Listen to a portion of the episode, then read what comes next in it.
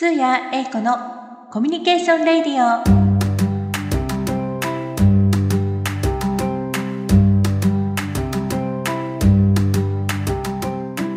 皆さんこんにちは。パーソナリティのスーヤエイコです。この番組は私、スーヤエイコがゲストの方の人となりやサービスの魅力をご紹介する番組です。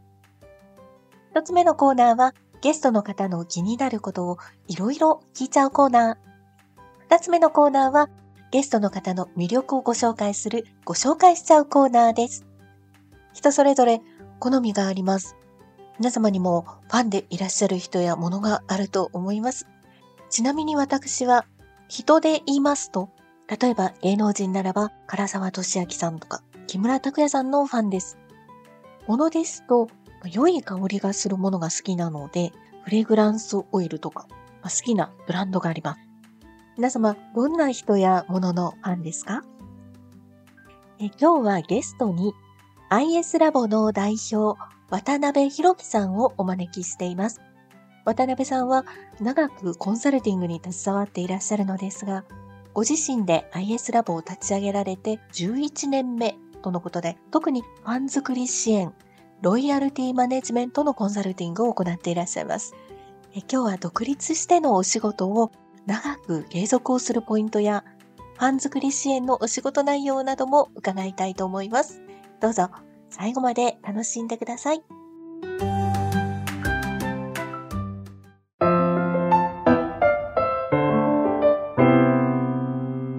いろいろ聞いちゃうコーナー。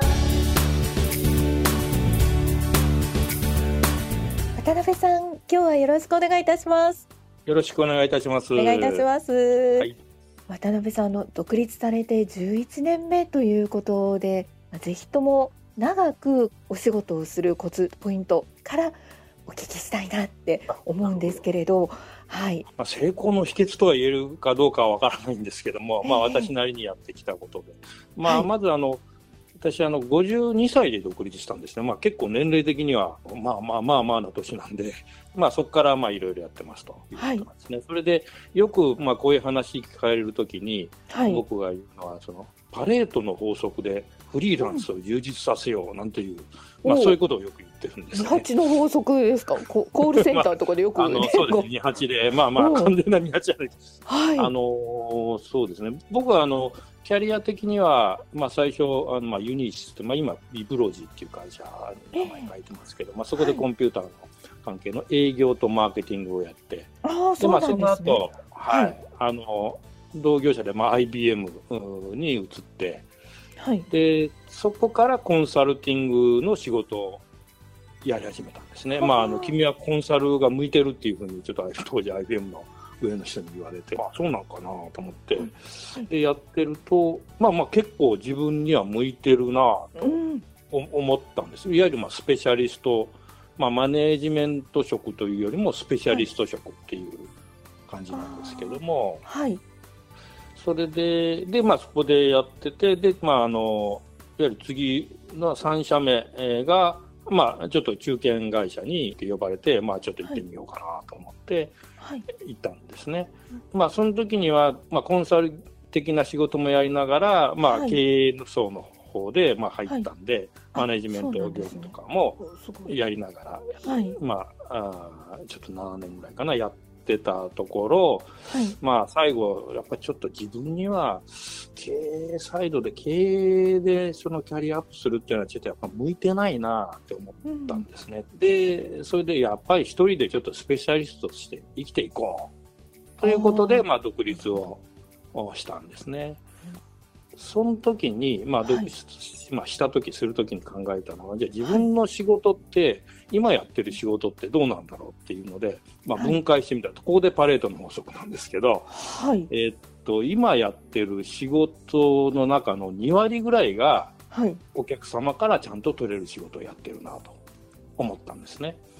で、はいじゃあ残りの8割は何やってるかというと、はい。まああの、まあここう言っちゃ失礼なんだけど、そのつまらん会議に出たりだとか、反抗 したりとか、社内調整やったりだとか、まあまあ人事降下したりだとか、まあまあそれそれはあの会社経営するにはもうすごい重要なあ全部業務なんですけどもそのはい一スペシャリストで生きていこうという自分にとっては、まあ、これらは、要はあんまりくだらない仕事だなと、うんえーそうするとお要は2割に集中できればはい。あーちゃんとそのお金取ってくれるんだなっていうふううんに、まず、まあ、気づいたというか思ったんですね。なるほど。はい。ででも多分2割の仕事に集中してもあうん。の収入的には、まあ、ここでまたパレートもそうですけど今までのはい。収入のおそらく8割以下ぐらいしか取れないだろうなというふうに、うん。まあまあ分かったわけですね、まあ、実際まあそれぐらい、独立した時それぐらいだったんですけど、まあ、そこで考えたんですけども、はい。じゃあその8割の仕事が自由になった時間ですよね。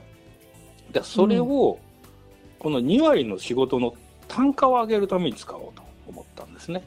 だし。そうすると、まあ、要はその焦って自分がやりたくない仕事をどんどん取ってきて、はい。それで、まああのまあ、目先、まあ、忙しくなって収入もちょっと増えるっていうのをぐっと抑えて、い、やいや、あんまり自分がやりたくない仕事はもうやらないで、その代わり、その2割の仕事の、まあ、スペシャリスト、コンサルですから、その単価を上げるためにいろいろ、いろんなことをやろうということで、あまあ、具体的にはいろんな業界の研究会に時間を費やして勉強したりだとか、ーまあまあ本を書いたりだとか、なはいなんか講師が来たらもうもう別にうん収入関係なしで受けてあげたとか、はいまあまあそんなことをやっていくと、はい。まあ徐々にその単価も上がって、まあ仕事もまあ実際にはちょっと増えて、はい。で、まああの収入も戻ってきてっていう、まあそういうサイクルが、まあ、できましたということなので、まあ、よく独立する人に言うのは、その焦って8割寝るなと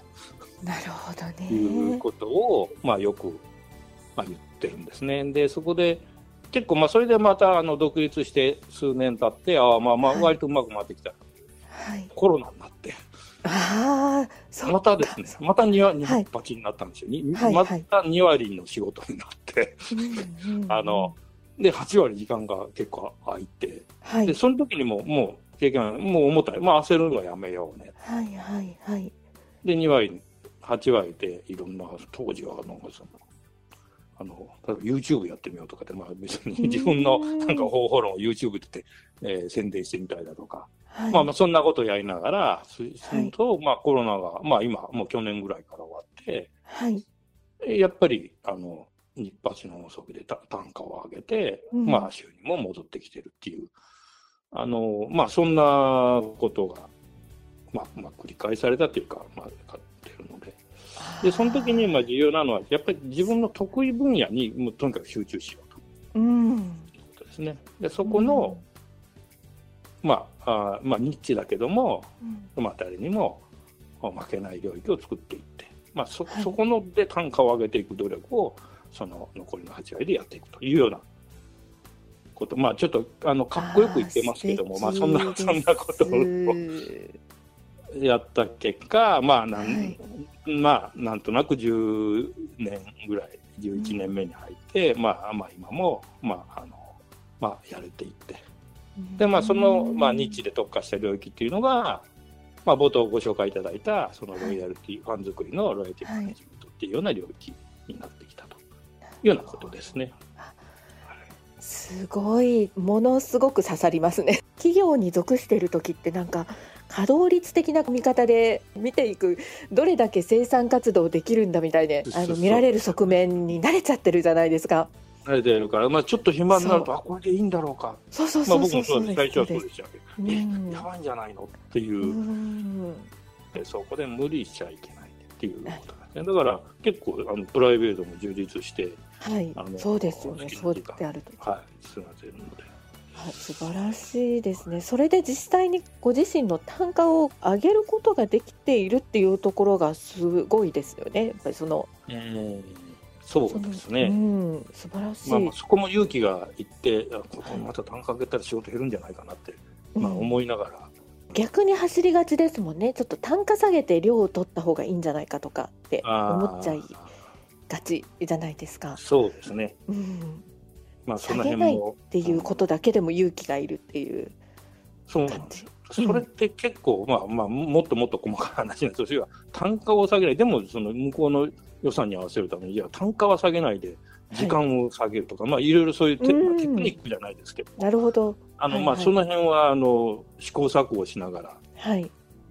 やっぱり単価ってその1回下げちゃうとねなかなかそれがそうなんですよ、普通になってくるので、はい、むしろちょちょっとずつ上げていくっていうのが、うんうん、あの自分への戒めにもなるのでこれこれだけ勝ち出さないとこれは仕事来ないぞっていうので、うん、まあ、またじゃああの勉強しようっていうふうなサイクルにもなるので。素晴らしいですね。すごい勉強になります。まあまあ、ちょっと、あの、価格って言いますか、まあ、現実はまあ、もっともっと、さんい。ろいろ、いろんな、あれはしてますけども。いや素晴らしいです。だから、まあ、一人でやってると、なかなか、ね、あの、そういう知見を貯める機会って、そうそうね、あの、すごく狭くなるじゃないですか。はい、あの、だからそこを、まあまあ、今だとネットでいろいろ調べれば勉強にはなるんですけども、うん、まあ、なかなかそうなると、ね、あの、うん、サボりがちにもなるので、うんうん、あの僕の場合はいろんな研究会ですね、あの、うん、とかあに参加ししてますね、はい、今も結構やってます。いろんな研究会に属して、はい、でそうなるとまあ人脈も広がって、ね、まあ仕事もそういうとこからまあ、あんまりセールスしないでも、はい、まあ、ちょっと入ってくるようなケースも、うんうん、紹介してもらえたりとか。はい、そうですね。はい、なるほど。あ、すごく、あの、よくわかりました。起業される方とか、独立される方も多いと思いますので、とても参考になると思います。私自身も参考になります。ありがとうございます。あ、いえ、とんでもないです。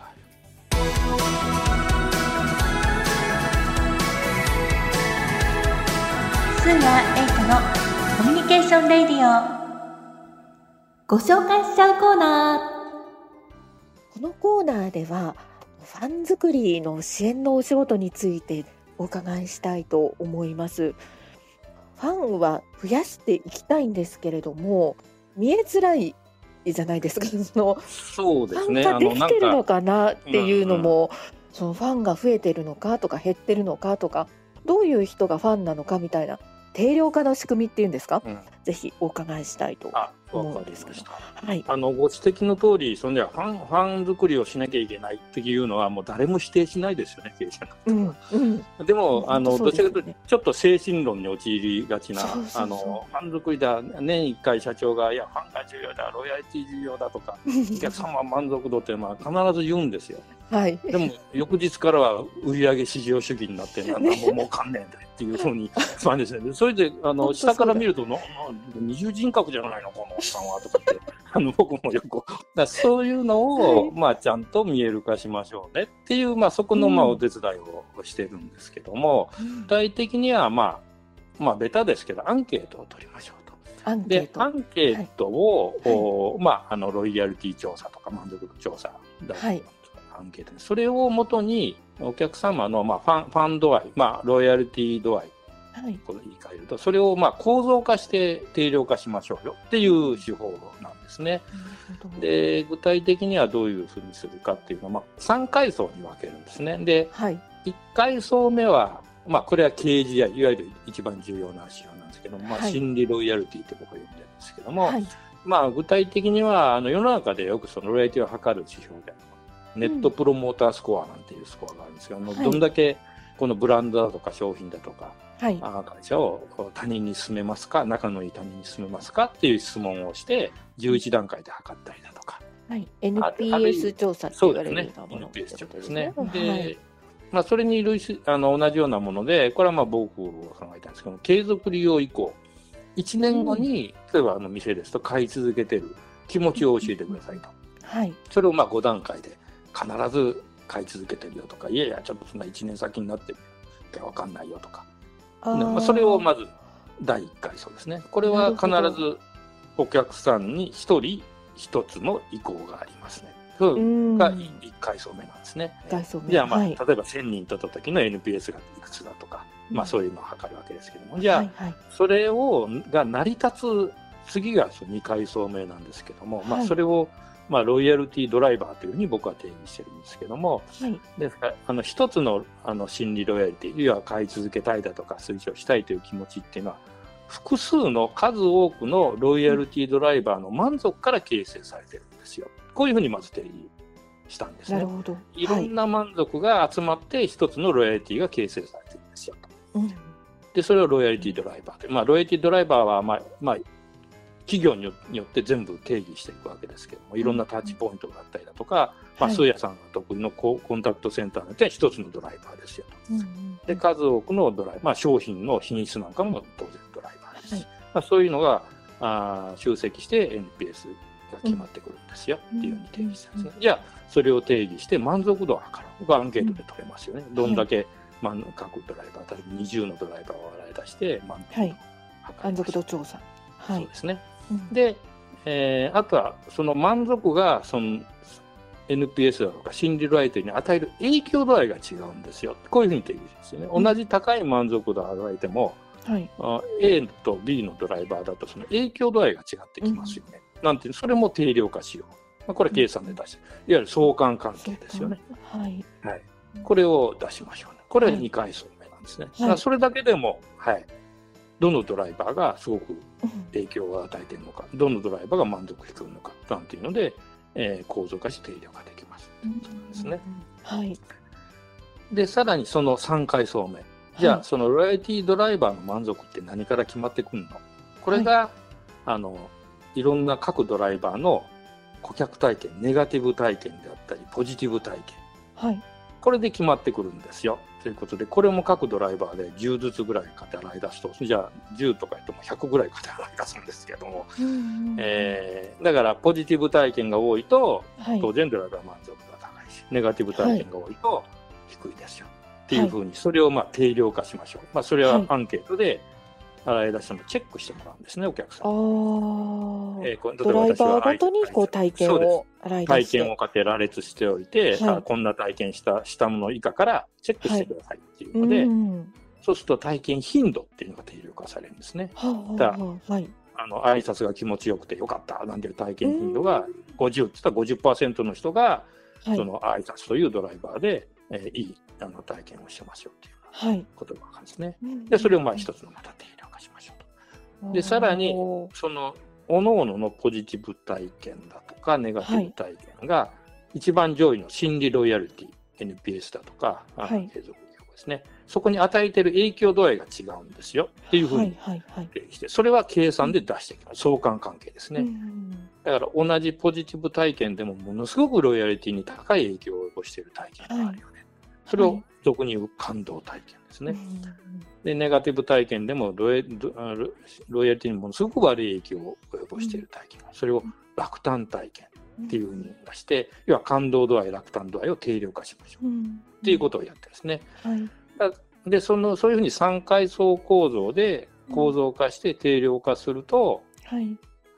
どのドライバーに注力すればいいの？あるいはどのドライバーのどんな体験に注力すれば、はい。このロイヤリティが上がっていくのっていうようはないことが、まあ、見える化できるようになります。でここの辺、まあ、ちゃんとやれば、さっきのその、いえうんちょっとあの、なんか精神論で、あの、やんなきゃいけない、満足がなきゃいけない、島には俺の背中を見て、いや、頑張れではなくてうん、定量化したものを見ながら判断して、施策を打っていけば、あー科学的にロイヤリティが上がっていくよねっていうのを、まあ、はい分析して、まあ、考察していきましょうとうん。面白い。やったりしております。あはい面白いです。これ何かあの今こうやり方というかこうどういうふうに見えてくるんだなっていうのすごくわかりやすくあの教えていただいたんですけど何かこう事例例えばこんな風に見えましたよっていうような 事例お話ししていただける差し支えない内容があればはい教えていただけけますか？えーっと僕はあの、まあ、いろんな業界やってるんですけど小売でやるようなケースがよくあるんですね。やっぱりあのあそうなんですね。ロイヤリティ上げなきゃいけないってのは小売りのお客さんもいるんですよはい実際の店舗っていうことですか？そうですね。店舗舗を有したあはい。の小売り。はいはい。ですね、アパレルですとか百貨店ですとか。はい。でそこであのいろいろ分析すると大体共通的なところがですねはいあのロイヤリティドライバーでいうとギフト購買体験っていうのが特別な購買体験っていうのでギフトの購買っていうのはうんまあよくやるケースがあるじゃないですか。はいはい。で、そのプレゼントのためにに買ったりとか、はいそうですそういうことですね。はい。そのギフト購買体験っていうのは、ロイヤリティにものすごく高い影響を及ぼす体験だっていうことが、まあ、定量的に分かってきてくるんですね、来たんですね。ああ、で、それはおおむねどこでもそんな感じに。大体そこは当てはまりますね。だから、あの、まあ、言い換えれば、ギフトを多くする人ほど、はい。その、ここの、おロイヤリティが高いよ。まあ、自分の買い物もよくするよ。だから、言われてみればね、そうですね。そ。うギフトっだ。ていうのは特別な、うん人に送るためっていうのはものすごく注意がいるじゃないですか。はい。はい。その時にすごくいい体験をして、はい。満足度が、まあ、しかも、あの、ギフトする人高いですけど、ギフトの購買体験で、はいもの。すごく高い満足度を得た人っていうのは、めちゃくちゃロイヤリティが高いんですよ。これ大体そうなんですよ。なるほど。っていうのが出てくる。他のドライバーよりも、その、なんかロイヤリティ度合いがすごい高いっていうのが、まあ、分かってきたんですね。まあ、まあ、これも言われてみれば そうなんですけど。で、そうなると、まあ、はい。言われてみればそうなんだけど、施策としては、やっぱギフト購買っていうのに、ちょっと、まあ、あの、少し注力して、えいかにそのギギフトを選ぶときに、はい。えー相談に乗る体制を敷くだとか、そういうツールを用意するだとか、まあ、最近ですと、小売りで言いますと、そのオムニチャネル施策っていうのが、はい。あの、重要なんですけども、例えば LINE だとかチャットで、うん。事前に、えーまあ、ギフトの相談を受けて、なんかはい。アドバイスをして、はい。で、例えばゆあのリアル店舗ですと、そその商品をじゃあ店舗で取り置きしておきますから、最終的には見て判断してくださいっうん。ていうので、取り置きして、まあ、その情報を店舗のスタッフに渡しておいて、来店したら、あまあ、いらっしゃいませと。あの、はい。こうお客様が、あご希望のはうん。こう3種類揃えてますけど、実際に手に取ってみてください。なんていう対応をすると、ああ、すごいね、と。で、そこでアドバイスして、えーまあ、こういうのもありますよ、なんていうので、最終的にギフトを決めたりすると、うんもうすごくいい体験ですよね。確かに。で、そんなサービスを、に注力しましょうよっていうのを、まあ、これもい言われてみればそうなんだけど、まあ、例えばはいケイソンにそう言っても、じゃあ、実際にそれでまたさっきの話、なんぼ儲かんねえとか話にあのなると、いやいや、これ、ロイヤリティ高い点ちゃんと出てますね、はい。でそれも、じゃあ、それの、まあ、収益効果みたいなものも、うん実は測ろうと測るんですけど、はいはい。じゃあこういうふうに必ずロイヤリティが高くなって、うん。ライタイムバリューに影響を及ぼす施策なんだから、はい。投資してください。なんていうふうに言うと、やろうっていうふうになりますということなんですね。すごい素晴らしいおも面白いですしすごく有益ですよね。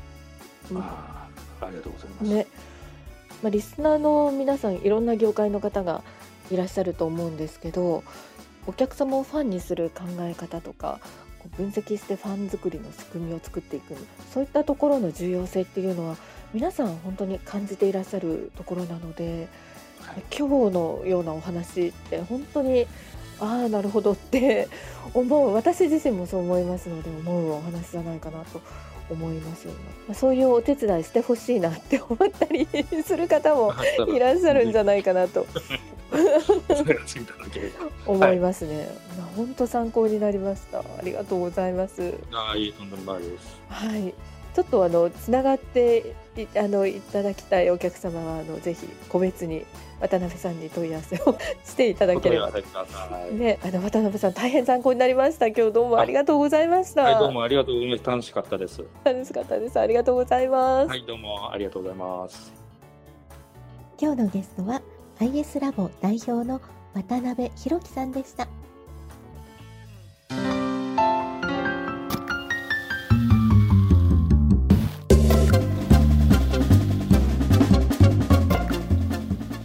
皆様、今日のコミュニケーションレディオはいかがでしたでしょうか ?IS ラボ渡辺博樹さんにアクセスをされたい方は、ホームページをお持ちですので、それスをご紹介します。インターネット検索で小文字 is-lab.org 小文字で is-lab.org で検索をすると IS ラボのホームページが出てきます。コミュニケーションレディオはこれからも素敵なゲストの方をご紹介して様々なお話を伺いたいと思っています。次回もどうぞお楽しみに。